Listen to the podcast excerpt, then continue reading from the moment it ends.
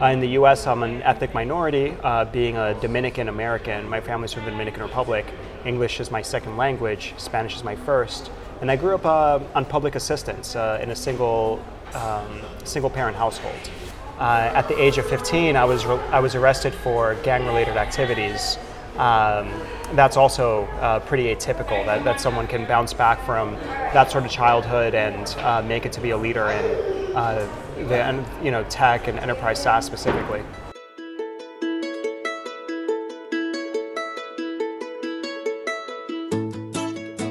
Welcome to 14 Minutes of SaaS, the show where you can listen to the stories and opinions of founders of the world's most remarkable SaaS scale ups.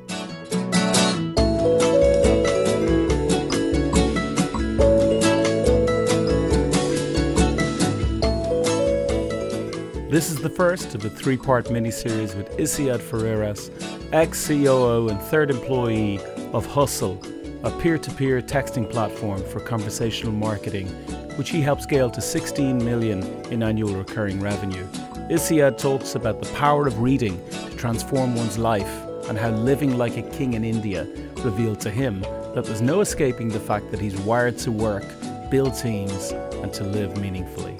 This interview took place in Tech Open Air, Berlin.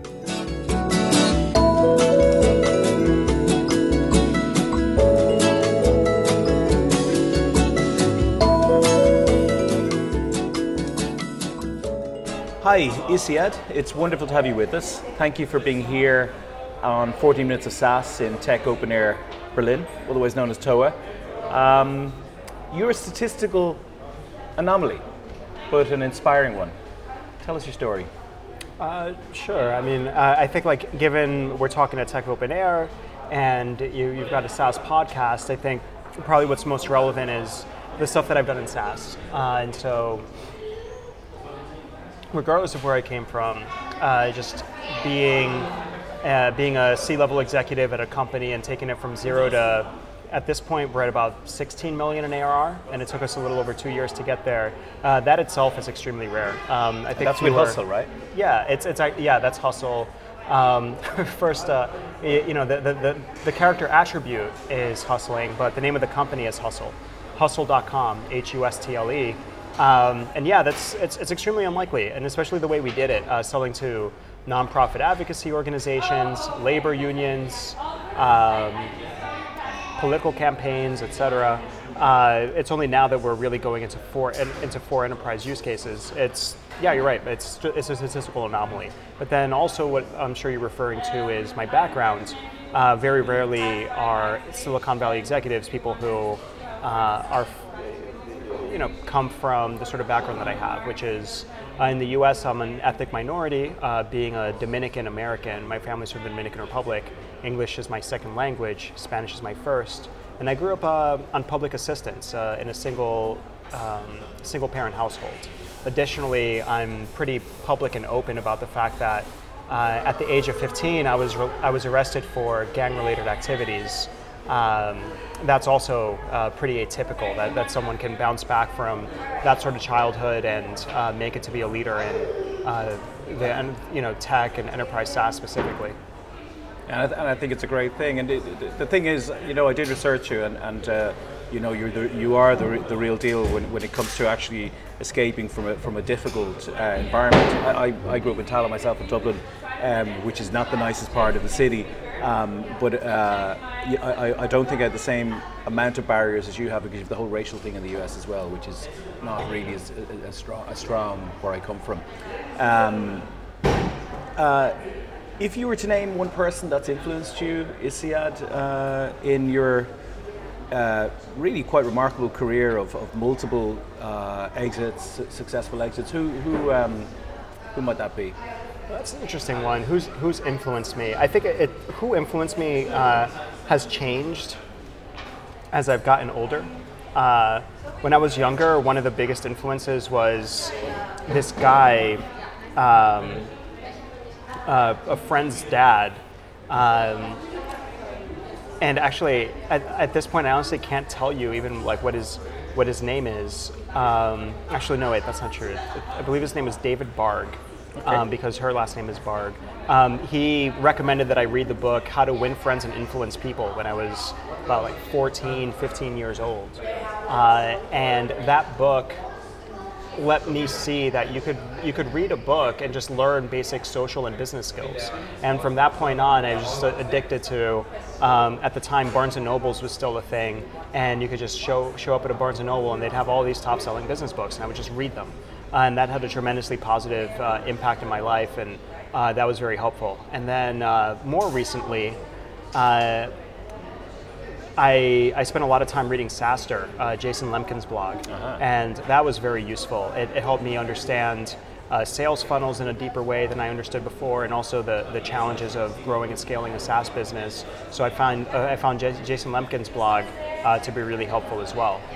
Yeah, he, yeah. he scaled um, EchoSign. He did yeah. battle with DocuSign, and the two of them pretty much carved up without any real technological uh, differentiator. They they pretty much went to market very efficiently and carved that up. Um, impressive guy. From talking with you earlier, you definitely have a low boredom threshold. Uh, sure sign of a, a healthy level of curiosity, keen intellect. Um, would you describe yourself as, as a patient person? I, I think I would describe myself as that. If you ask somebody that I've gotten impatient with, they might not describe me as a patient person.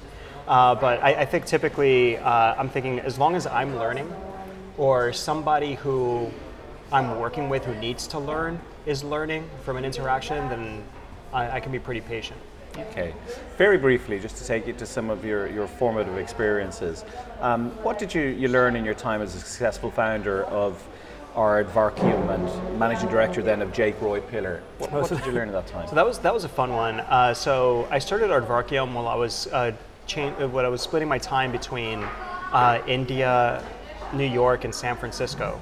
Uh, so after, so previous to that, I was working in the, uh, I was working in the hedge fund space, and um, was was pretty fortunate in how that turned out for me.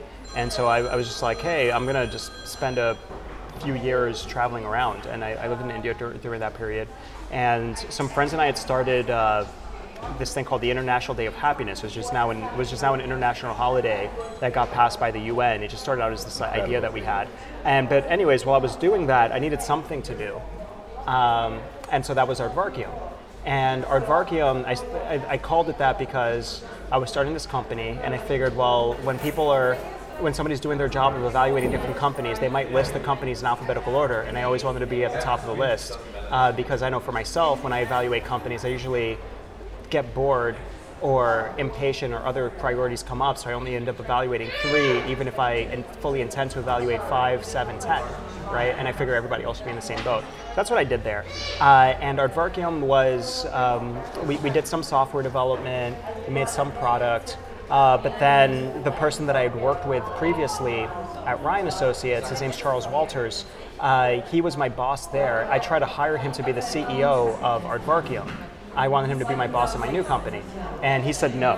He was like, no, like there's no way you're gonna hire me to be boss of your company, but um, how about I start a new company and I'll buy you? And that's what Jake Roy Pillar was. So we started Jake Roy Pillar, bought Aardvarkium, and then we worked together and I was a managing director at his new company, um, which quickly um, which, which quickly grew and scaled to um, having something like 30 of the top 100 hedge funds as clients. Um, I made, I, I, personally made a uh, data warehouse solution that was used by several of the top hedge funds uh, on the planet.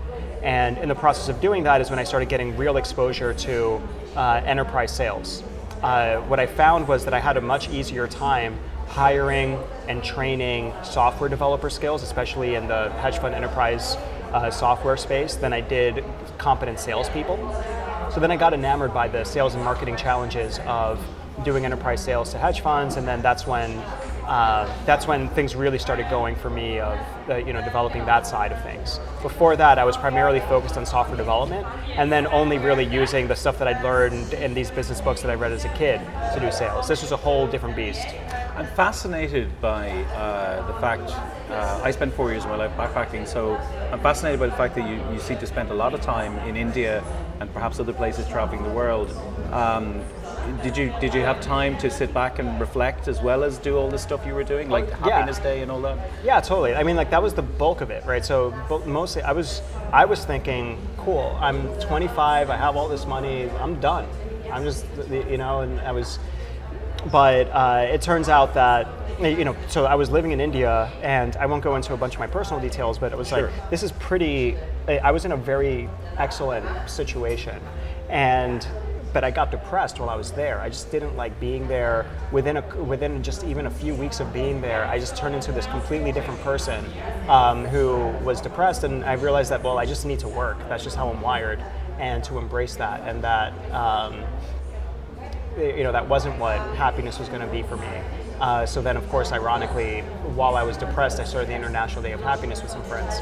Uh, but it, yeah, I spend a lot of time hanging out, not really doing much, and that just drove me absolutely insane. And that's why that's that's how I learned that I'm just driven to work, and that's my purpose. I like solving business challenges. That's my form of art.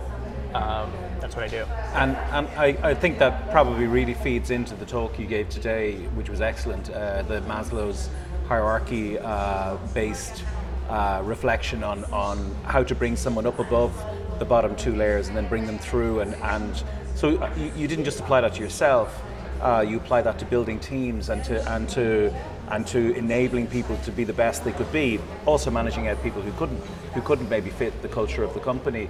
Um, tell us a little bit about how you, you did that in Hustle and, and, and what sort of scale you, you got to in terms of personnel. Yeah, sure. So when I joined Hustle, it was a five person company that was all engineers, and uh, they had a couple of unpaid pilots, but no real revenue. Um, and then, uh, so I joined as the sixth person. Or, or the third employee, and my my mandate was to build the business around these developers. Uh, now, a couple years later, we're about 130 people. We've raised over $40 million, most recently a $30 million Series B. Uh, I'm the COO of it. And now there's like maybe like four layers of management, right? So you know, there's there's people, you know, you know, before we were it was extremely flat, or maybe one person reported to me. Now there's, you know, like somebody's boss's boss's boss kind of thing. Um, doing that and so, I so and, and something that I'm really proud of is in the process of getting to about 130 people, and we'll be over 200 by the end of this year.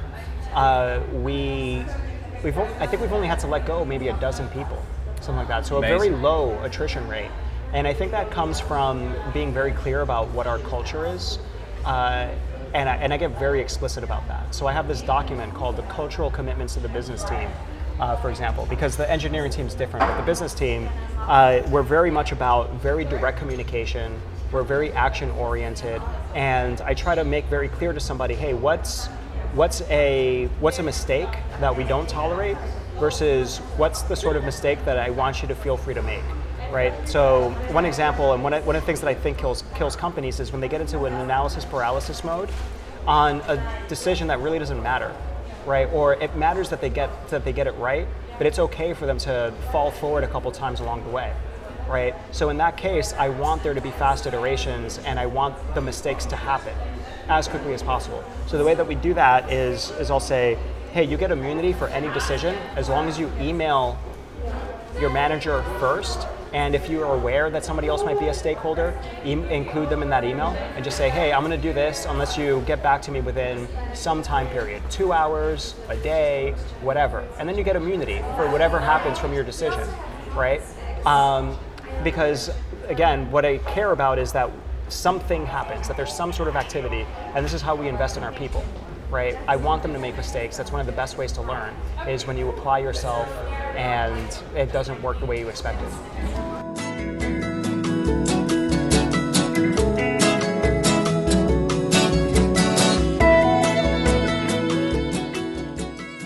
In the next episode, Isia takes us into a deeper dive into Hustle's value proposition and explains why his personal superpowers lend themselves to being a COO as opposed to a CEO.